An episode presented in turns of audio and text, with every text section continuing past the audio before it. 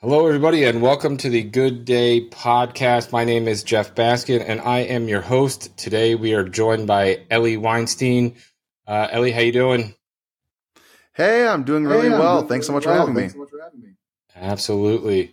And before we get started, please take the opportunity to introduce yourself, your specialty, and where people can find you on social media and the web. I am out in Vegas, and I specialize in family and really parenting, relationships and anxiety. I'm a social work clinical therapist, or LCSW, and it is just a pleasure to be here to talk about some real things when it comes to anxiety and the way to handle it, deal with it, and give some perspective on it. Fantastic. And before we get started with the topic of the day, we're going to be talking about men and their relationship to anxiety. We always start every podcast with the same question as far as what your personal experience with anxiety has been and how you've handled it. Yeah, I probably had anxiety all my life, if I'm going to be honest.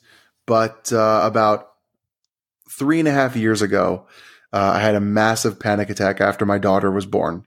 And it really put perspective into some of the struggles that my clients have gone through and friends. It was such a terrifying experience of being on the floor, basically trying to pull my hair out, not able to calm my nervous system.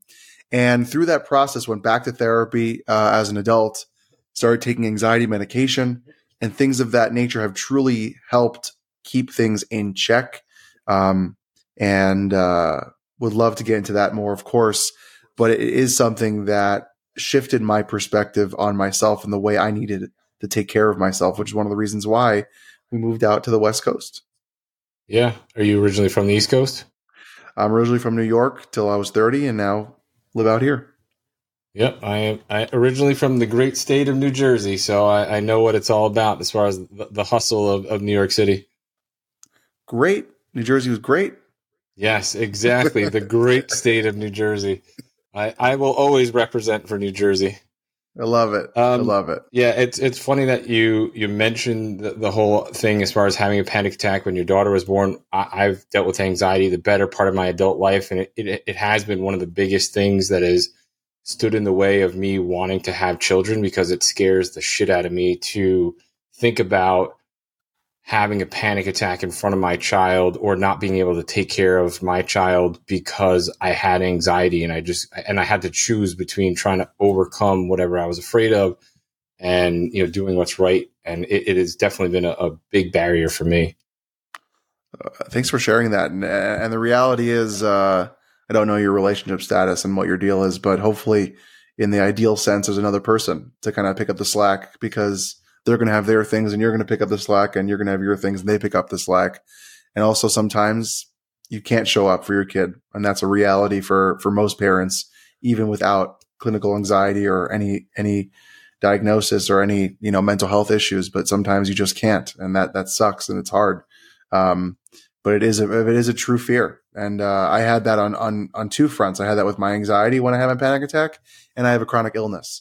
So I was like, that's it. You know, it was a big conversation my wife and I had about how to help each other and how to figure that out. So I love that you shared that. Yeah. And thank you. So let's get into today's topic. And as I said before, we're going to be talking about men and anxiety. In your experience, how do men typically express their anxiety, and how's that different from the way women express their anxiety? Yeah, you know, I think there's a great conversation that happens often about the distinction or the difference between men and women and how they deal with anxiety. And I think the reality is anxiety is anxiety through each individual. I think that men have a tendency to be more isolated and aggressive due to their anxiety. I think those are the two sides of the coin of anxiety. Either they get very quiet, isolated, and removed, or they get very edgy and intense because they don't know how to deal with that. Their system being overloaded. But the hard part for me as a therapist who works with many different people is that it's very individualized. It's very specialized, right? So your anxiety and my anxiety, even though have to do with similar things, doesn't show up the same. It doesn't, the inner voice isn't the same, you know, the critic isn't the same, and that the way we run our lives or how we have viewed anxiety isn't the same. But I think for men, society and culture has kind of put them down to even address their feelings or even handle their feelings in a healthy way, but have been conditioned to kind of push it aside, deal with it later, put other people in front of themselves, be the man, so to speak, and kind of not deal with their stuff, which I think is the biggest issue that has to do with anxiety, which is hiding it and pushing it away. Yeah, and we'll get into that here right now versus later. The term that you used just sparked something in my head, the term be a man. And, you know, as far as that and mental health, and there's sometimes where you have anxiety and it stands in the way and you have that pressure to be a man or not be a quote unquote pussy because, you know, you are supposed to be the man. You know, how does one handle that situation in a relationship or in friendships when your anxiety is preventing you from being that typical masculine man type of person? Because I, from personal experience, have literally been called a pussy by my girlfriend because I was having anxiety and wasn't able to do something that she wanted to do. And not current girlfriend, but ex-girlfriend. Oh, good. I'm glad.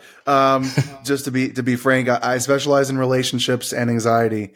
And I think that if you're a friend, if you have a friend or someone that says they love you and cares about you, says things to you that way, that person should not be in your life anymore, because to be told, man up, suck it up, deal with it, is nothing anyone deserves to hear. Because if the tables were turned and you said that to someone else, they probably wouldn't want to be around you either, no matter their gender. I don't care if it's a man or a woman. No one wants to be around someone who tells someone to suck up their real feelings and just deal with it. So to me, the hardship is that is something that has been so told often to people, that they are feminine or less of a man or weak for having feelings. They need to get a life check and a reality check, because the true reality is humans feel. Humans, that's men and women, that's anyone on this planet feels. Even animals feel.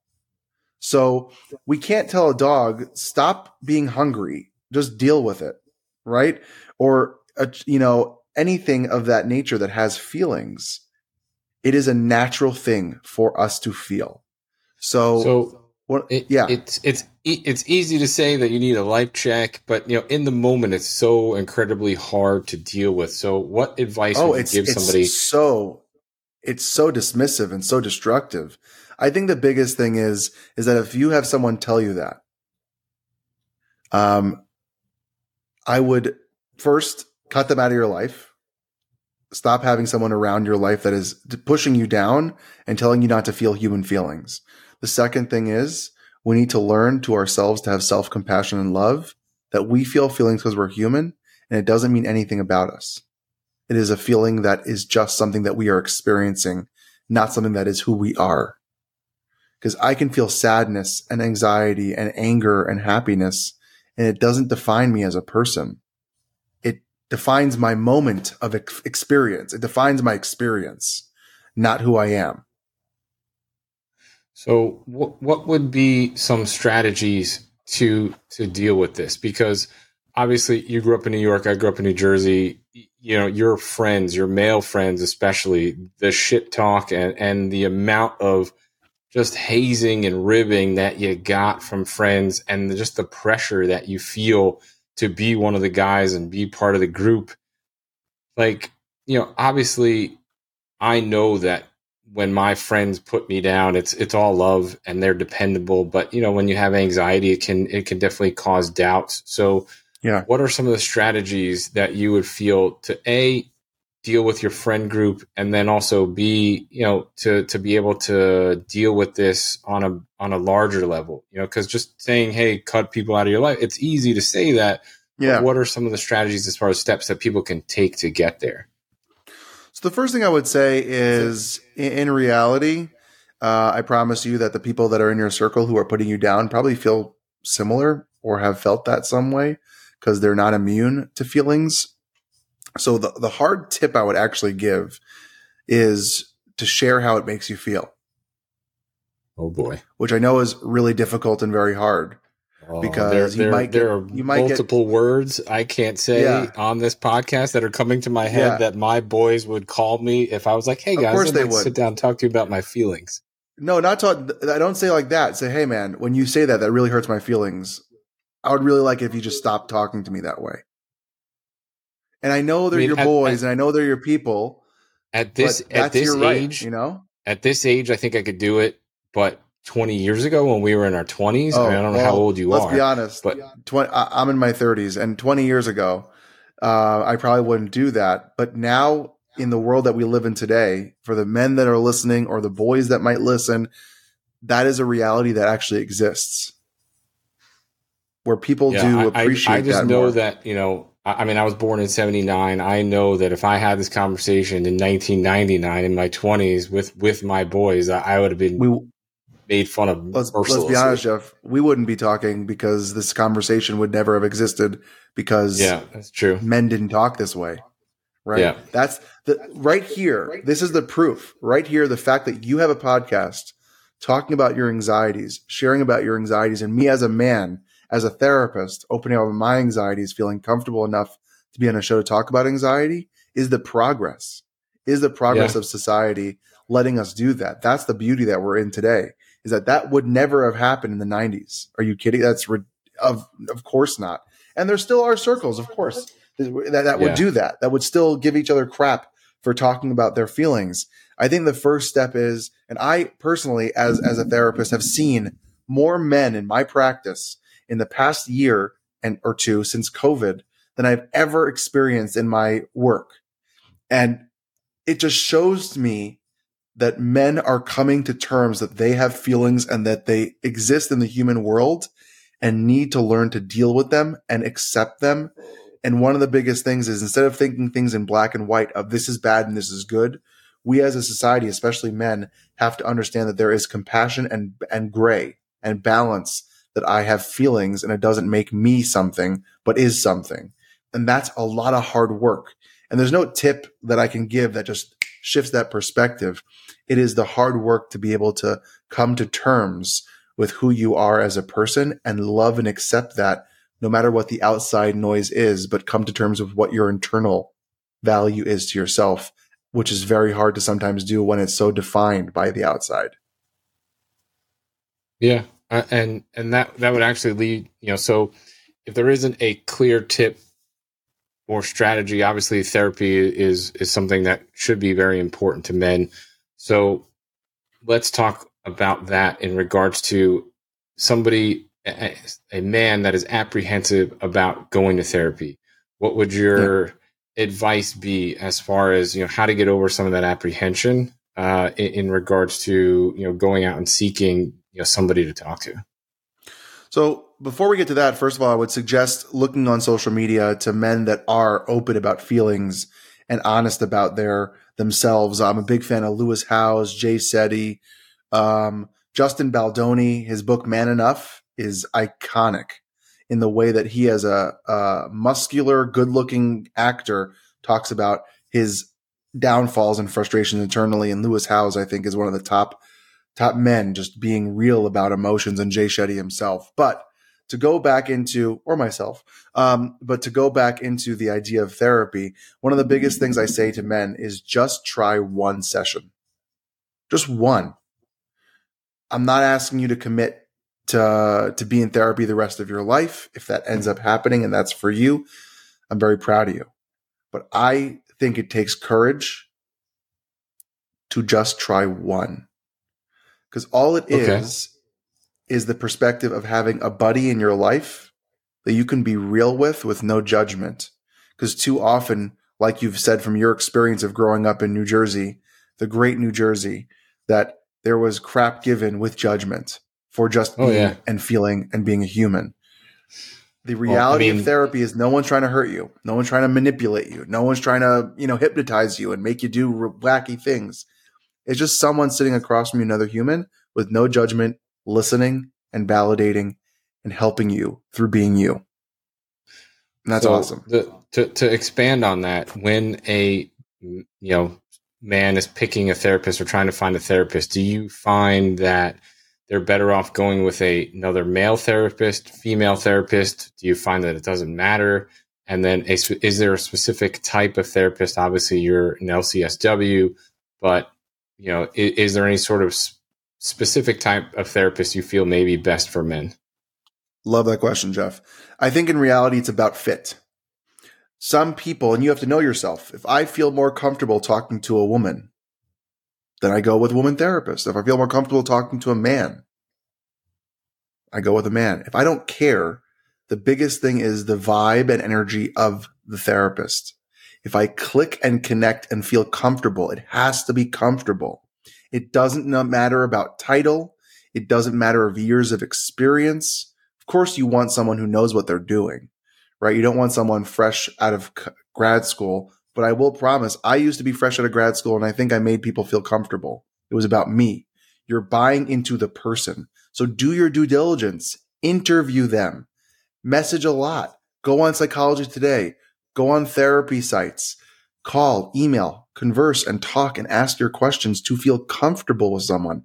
And once you feel comfortable with someone, the work will happen.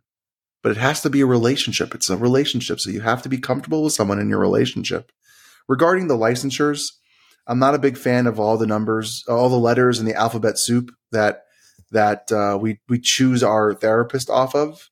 LCSW, PhD, PsyD, Doctor this, LMFT, LMHC, it doesn't matter.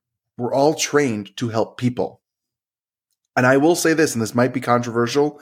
If you find a coach that you like, that you feel has your best interest in mind, that you feel there's change happening, good for you.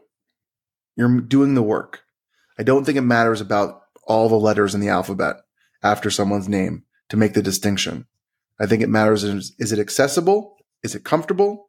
And do I want to show up and be with this person long term to get the help that I would like to see in myself? That's what matters.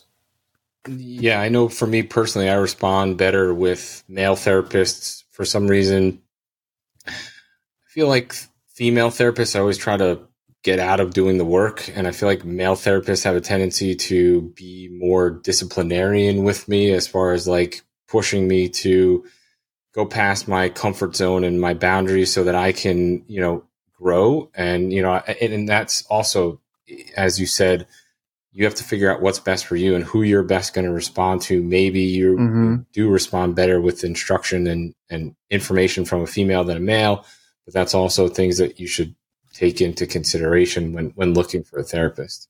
100%. So let's talk about men in relationships, especially potentially in minority communities where there is such an alpha male emphasis that's put on, you know, the men in the relationship as far as how they can have that conversation with their partner, as far as, you know, the fact that they do have anxiety or maybe they have certain phobias or fears. You know, how do they, you know, what's the best way to approach that? Especially, I know I've been in relationships where I didn't really talk about it until we were already 6 months in, a year in, and then it's like, oh, you know, by the way, you know, this is something that I have to deal with. So what's your approach on that for relationships in general and having that conversation and then potentially approaching it, you know, from a perspective where, you know, the alpha male is such a prominent part of that culture? Yeah, so if we look at two cultures, we have the machismo kind of mentality, the Latin community, and we have kind of like that alpha male in the Black community, right? Yeah. In the white community, we don't really have that as much as Italian, as a culture. I would say. You're Italian, yes, but Italian, yes, right? So, and it really depends on that perspective, and you know, and what culture you come from. I have nothing wrong with that being a culture in society, if it works for you, right? If you fit that mold, right? If you're like, I'm going to be the man, right? That means I make all the money and I protect the family and rah, rah, rah, and me, and, you know, big burly guy, you know, there's no problem with that. I think the problem is if that is the expectation for everyone, even if you don't fit into that, that's where it can hurt someone and their feelings to I'm not good enough mentality because I don't fit the mold. So I think it's about talking within your relationships about what is your expectation for me as your partner. If you expect me to be that, you know, that style and I don't fit that mold, we're not a good fit. And it's not that I'm talking about mental health issues and I'm not divulging, you know, really deep, dark secrets about myself. What do you expect from me as the man in this relationship? If that is out of the way and you get a clear explanation that I want someone softer, or a woman says, I want someone who's a, you know, a hard, you know, person, then and you're not that, you shouldn't be in that relationship. This has nothing to do with mental health yet. Right. But later on, right, I know someone who was dating someone who, like, the guy had a panic attack in front of her, and it showed a true side of him that she didn't want around. She didn't want to be around someone who was so fearful of adventure, which she needed to have adventure in her life. It was about the adventure, not about the mental health. She had nothing wrong with anxiety itself, but it was what it was associated to that would have stopped her from living a life that she wanted to live. So you have to talk about expectations and needs of a relationship. And if I can't meet your needs and you can't meet my needs, then we should not be in a relationship. It's so tough because, I mean, I'm currently single, but I've been in situations where you want to be with this person, but you're so terrified of revealing the fact that you have this issue. Like the last person that I dated, we were together for 6 months before I even really talked about it at all. And like the first few months we were I'll never forget, on a road trip from San Diego to Las Vegas, stuck in traffic. It's 105 degrees out. We're in the middle of nowhere. And I am having a panic attack after panic attack and just trying to keep a straight face because I just didn't want to be vulnerable and expose myself to the person that I was dating. And that's such a tough line to walk for people that are afraid of losing something that they want because somebody else doesn't want to deal with your anxiety. And the reality is, Jeff, to have a real relationship, there needs to be vulnerability, and that comes with a lot of risk. Yeah. Right? Because if I'm not able to be my comfortable self, you're not getting me. You're getting a facade. You're getting a mask of me. And that's what you think you're getting, and that's what you're falling in love with, and that's what you're connecting to as a mask.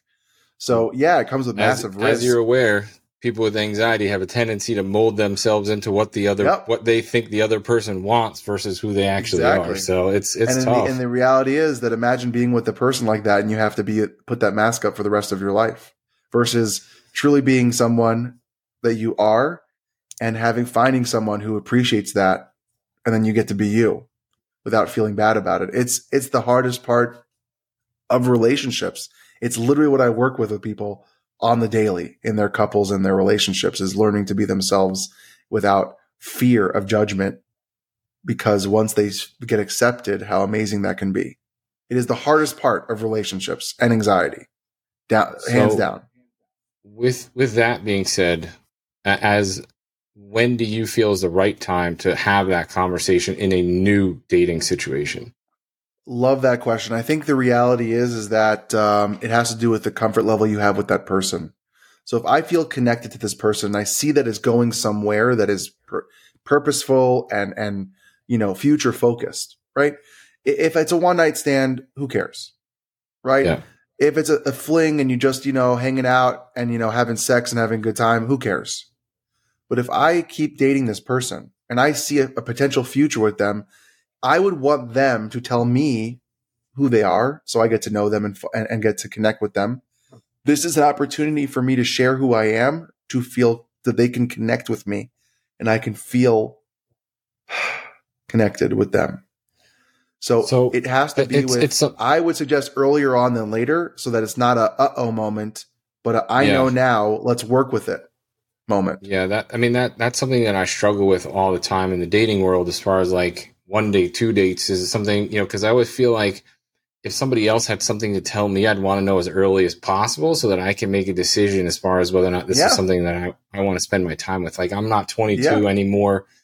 I don't date 7 times a week and whatever else. Yeah. It's like, when I go out with people and give up my time, I want it to know that we're on the same page. So it's definitely something I struggle with a lot. I was just within the first 2 months, I wouldn't know about number of dates, because you could date like 17 times within that time frame if you wanted. But to me, within the first 2 months, when the relationship is starting and you're starting to decide, is this worth my investment? Because there are some people who on the first date just say it out. Hey, I have this sickness. I have a kid. I've been divorced. I've been married 3 times. My mom died last week. Who knows? Everyone's got baggage. Everyone's got crap. Everyone. And no one's immune to that idea that someone has something that they're coming to that date with. And to me, the earlier you get it out, the more reality we get to live within. Because then we don't have to be afraid of like all the worry of, oh my gosh, if I just say this now, it's going to end. So some people have a mentality on the first date, second date, or third date, just get it out there. Because just like you would want someone to do that to you, why are you not doing that for them? Yeah. And that's why I have a tendency to be more open and honest with people at the jump, because I also don't want to get attached to somebody and then be like, hey, I panicked. Exactly. Like, okay, bye. And then you just get crushed over and over again. Yeah. Yeah. I hear you. I had someone I know, engaged, about to get married, and they had a real heart-to-heart meeting with the parents. And she said something about that she had an eating disorder, history of eating disorder and anxiety. And the parents said, I don't know the details of the conversation, I wasn't there, but basically said, you need to end this, to the guy. And he did, and broke this girl. Wow. Broke her. I think it was ridiculous and inappropriate in many ways. I think he was accepting of her and loved her for who she was and knew that's what matters, not the parents' opinion. That's just me. But at that stage in the game, that's too late. That's not fair. That's unfair to everyone. Down the road. That's cruel. Yeah, I mean, I've definitely been in a situation where I've been given ultimatums before, as far as like, I've had some issues in the past with flying and, in relationships with a girlfriend who said, you can't fly, this isn't going to work. And, so it's just like, it's tough to hear that, especially somebody that you're in a 1-year relationship with, you've already done the, I love you, and you live together. And it's like, well, if you can't do this, this isn't going to work for me. And it's a tough situation to handle. 100% it is. So let's switch gears back to, just talking about the role of men and anxiety here. What are your thoughts on support groups, peer networks, as far as helping men manage their anxiety? Is it in addition to therapy? Could it be potentially something in place of therapy? How do you feel this fits in? Love that question.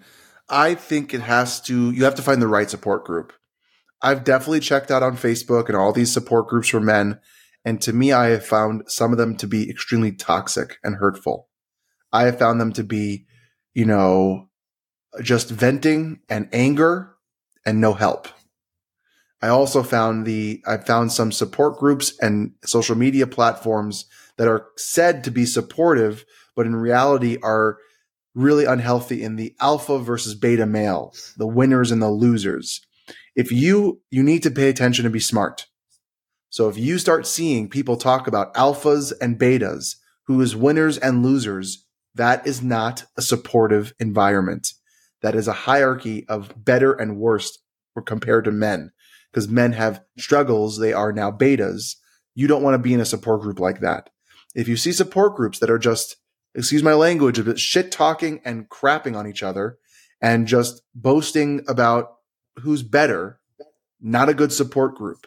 Support groups that are tribes built on trust and love and respect, like Dad Edge, right, is an awesome support groups.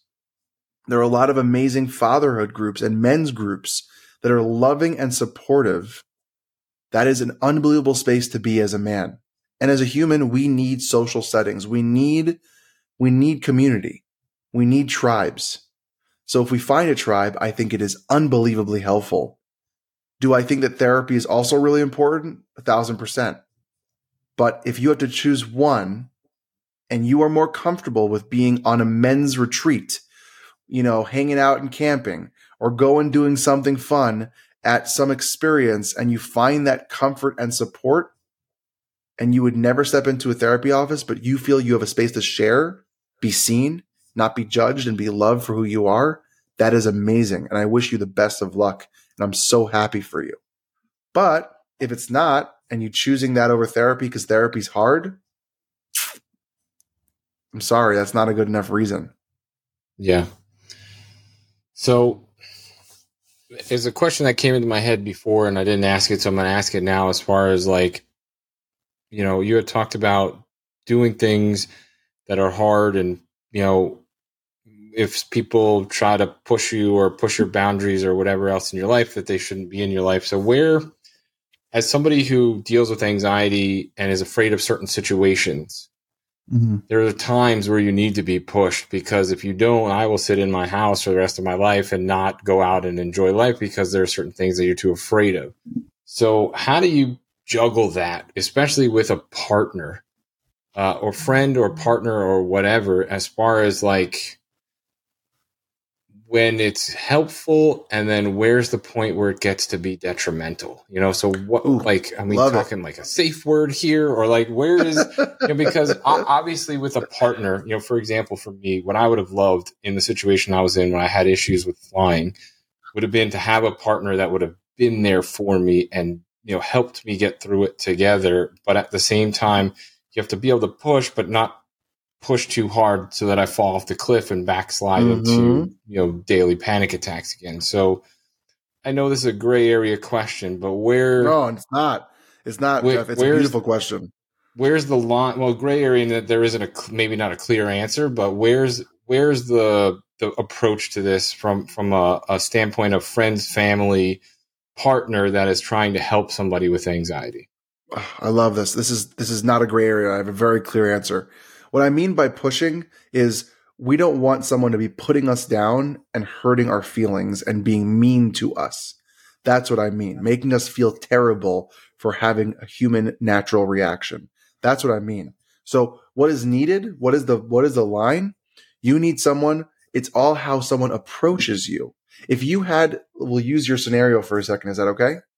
Yeah. Right? If you had the woman in your life with the flying, and the way she approached it was not an ultimatum, but a supportive, let's figure out a way to make this work.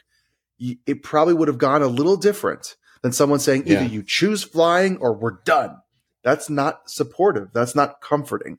So to me, the two ways to come at this, if someone's listening and has someone in their life who doesn't know how to, or you're looking for someone to help you through your things or how to have a conversation about how you need to be supported, it's, how does someone approach me when they talk to me about my feelings? And are they being supportive when I tell them how I feel? If I'm going to get judgment, if I'm going to get crap, if I'm going to get put down and hurt by someone, I'm not talking about someone helping you out the door. I'm not talking about someone holding your hand and being there for you through the struggle. I'm not talking about someone who's going to sit there and have you cry on their shoulder and give you love when you're not doing okay. That's beautiful. That's amazing. That's what we need. Someone to put us down, leave us, crush us because we have real reactions to things and real feelings. That's the line that should not be crossed. Everything else is beautiful. It's more of a encouragement. You can do this. You got this type of positive affirmation, positive reinforcement. Not even just that. Let's say the thing with the flying. If you needed someone to say, okay, what are you afraid of? Oh, it's the packing. It's the stress. It's the getting to the airport. Okay. How do we make those things easier for you? How about we make a packing list? You know, I grew up in a household that travel was very intensified because of my mom just got really nervous about flying. So to me, I didn't like flying. My wife loves to travel. So I told her I would get stressed before flying and everything was fine. It's not the flight that bothers me. It used to, because I have a chronic illness. I have Crohn's, you know, bathroom. Yeah. Stress was a part of it too. So how did I deal with that? Logically, I said, what do I need to do? Okay, I need to take Imodium so I don't go to the bathroom on the plane. Solve that problem. I know I'm not going to go to the bathroom on the plane. I don't have to be worried about that. Okay, what else was I worried about? Okay, I was worried about, the stress of packing. My wife made a packing list. It alleviated my stress immediately because I had a guide and I took care of it within that week, right? It was someone who was supportive to say, I see that you're stressed. I see that you're overwhelmed. What can I do to alleviate and help you? Not, and if you was so out of your comfort zone and that you were having panic attacks or you were like spiraling, I need to be aware of as your partner to not push hard. And that's part of the learning process of a couple is to know where that boundary is and say, hey, that was too much. You crossed a line, and someone taking that constructive criticism and learning for next time. That's what it's about, that give and take. And that's the beauty of it, is that has to be alleviated and find, not just like, you got this, dude. That doesn't help sometimes. Sometimes it's what practically can we do to help? That's also amazing too for someone. Yeah, and I know with me, it's definitely difficult to find the line, because there are definitely times where I just need to be kicked out and off the cliff, because I have to learn that, you know, the catastrophizing that I've done in my head isn't actually going to happen. And that has to be communicated to your partner to know, for you to know when that is needed for yourself. Or that has to start. What do I need? If I don't know what I need, how am I supposed to express that to others and let them know what I need? Yeah, and communicating that is always a challenge, and at least for me, and I'm sure for others. So it's definitely something that maybe you discuss that with your therapist before you have that conversation, and you practice it, outline it, get it to the point where you're comfortable talking about it, so that you can have that conversation with your partner. 100%. So let's talk coping strategies, techniques that men can do to deal with anxiety in the moment. Do you have any particular breathing exercises, mindfulness exercises, things that you like or that you recommend for situations that you're having anxiety or panic attacks? The one I would start with is, you cannot die from anxiety. It feels like you're dying, but you cannot die. So the first thing you have to remind yourself is, I'm not dying. This is very externalizing and logical thinking, right? You have to switch your brain to that. I'm not dying. This is a panic attack. Say what it is, right? You have to say what it is and realize that you are going through a panic attack. Once you accept that you're going through a panic attack, then we have to calm ourselves down, right? Because your body is in extreme hyper state of intensity. So find comfort. To me, when it comes to men, or anyone really, for anxiety, is you need to go to your comforts. So for some people, that is certain type of clothes. For some people, it's tea. For some people, it's watching a certain TV show. For some people, it's getting into a bathtub and cuddling up with their favorite stuffed animal or a blanket, right? Find your comfort to relax yourself. The second thing I would suggest is, or the third thing really, is find ways to get the energy out. If relaxing doesn't help you, how do I get this energy out? Sometimes it's dancing, forcing yourself to play your favorite song and dance. Sometimes it's going to exercise.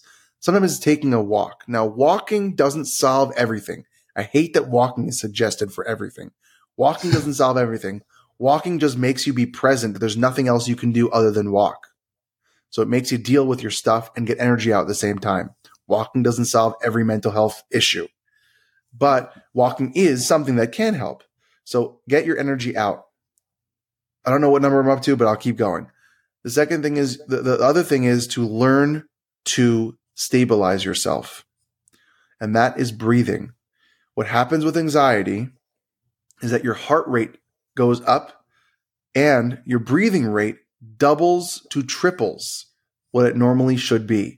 You should be breathing about 10 to 20 times a minute. What you don't realize is that you start going,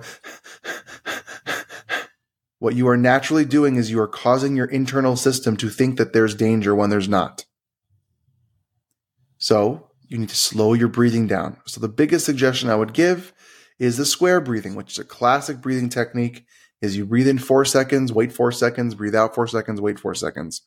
The goal, and you can do it whatever number you want, but the goal of the breathing technique should be to slow your breathing down and calm your heart rate so that you are present and that is not something that's triggering your cycle of danger, but that you are getting oxygen to your brain and that you are stabilizing yourself. And the last thing is compassion. Yeah, it is not your fault that you had a panic attack. It's not your fault that you have anxiety. Something triggered it, and you can work on that later.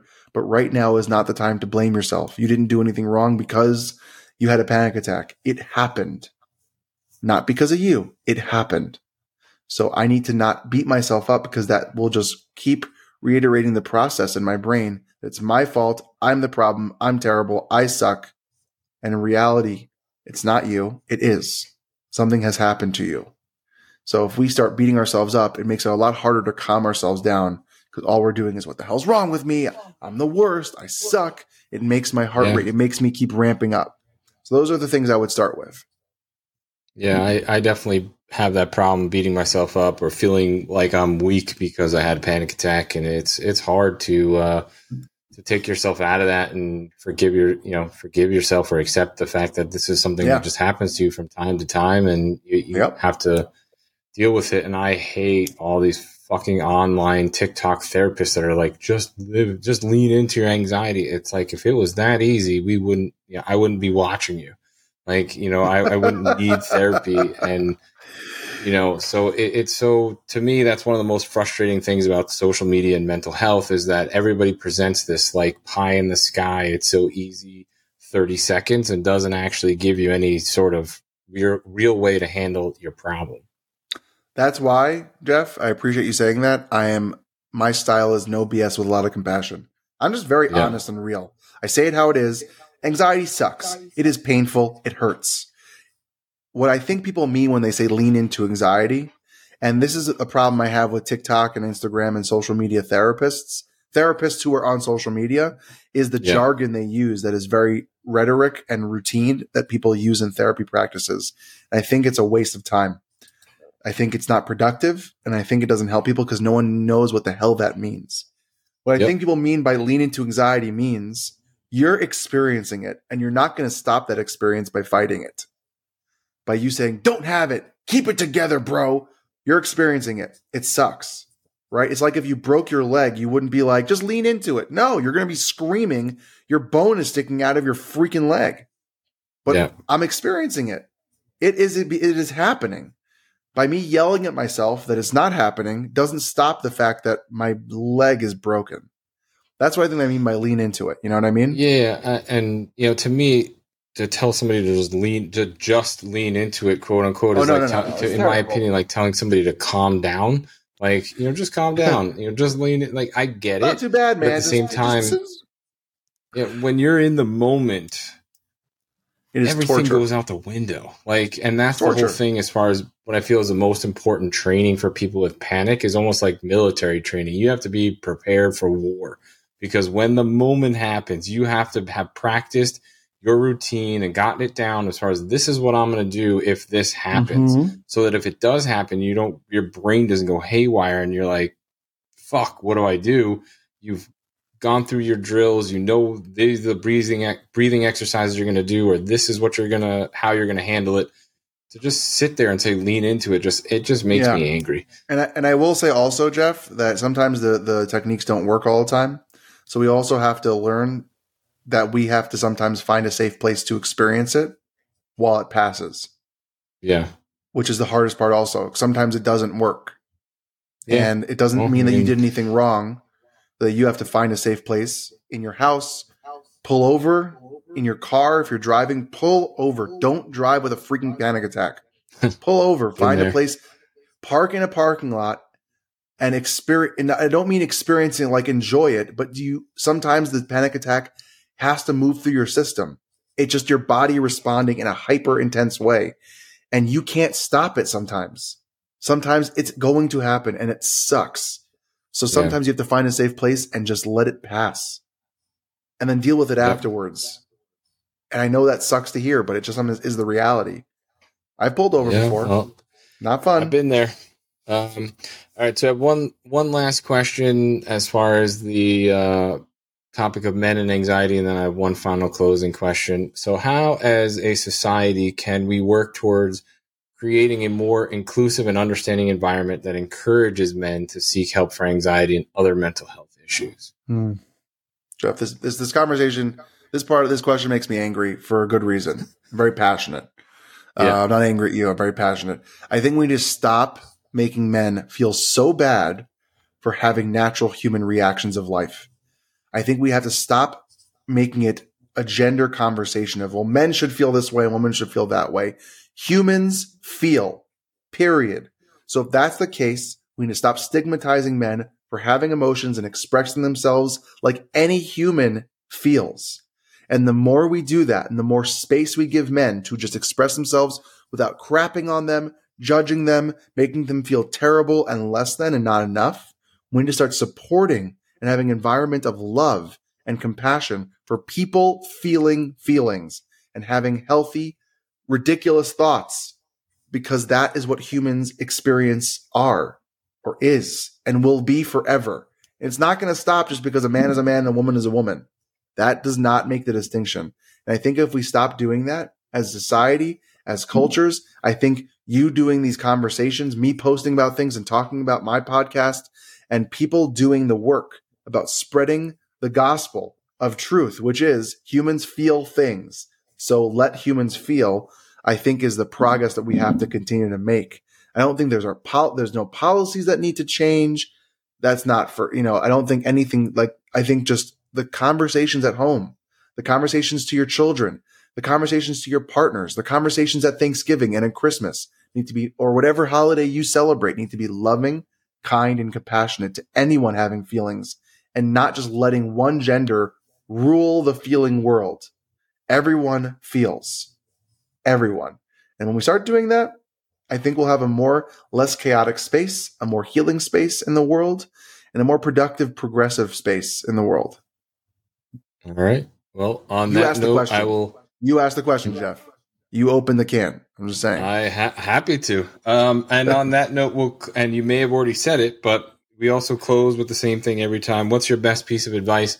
I would have prefaced it with to men about anxiety, but let's go with to people as far as what's your best piece of advice for people dealing with anxiety? So I have 2 to 3. I have ADHD, so we'll see where my brain goes. Number one is bring them on. Please get help. No one deserves to suffer alone. Nobody. And help could be your mom, your dad, your brother, your sister, your cousin, your best friend, or a professional. Tell somebody, talk to somebody. You don't deserve to be on it alone. That's why people end up dying. Suicide rates are higher than they've ever been because no one feels anyone understands them. It's not true. They might not know your experience, but they've experienced something similar to their experience on their own terms. You're not alone in the experience of suffering. You're not the only person that's ever experienced anxiety, and you're not the only person who's been in a dark space. Please talk to anyone who is willing to listen. Now, don't walk around the street and start talking to everyone. That's weird. I'm talking about people you trust, people that love you and are supposed to be there for you and care about you. That's one. 2, love yourself. Have more compassion. Learn ways to have self-love and kindness to yourself for having human experience. And the third thing is find that group. Find the people. Find the Instagram. Find the social media that you feel yourself the most, and dive headfirst into that. And don't stop till you find that. Because once you feel your full self and you finally experience what it means to be you, it is an eye-opening, unbelievable world that you can experience. And that's what I got. All right. And that's what we got. And to close us out, where can everybody find you again? Social media, website, etc. Yeah, I didn't say it earlier, but my social media is Eli Weinstein _LCSW. I have a podcast called The Dude Therapist. I am a dude who is a therapist. That's what the podcast is about, mental health. It's not just for dudes. And my website is EliWeinsteinLCSW.com. Please reach out. And if I can't help you, I will do my best to help someone, to find someone who maybe can. But please don't be afraid to reach out, send a message, ask a question. Just don't be shy, because I know I'm not. So I'll help the best way I can. All right. Thank you so much for joining us. We really appreciate your time. Thanks for having me, Jeff.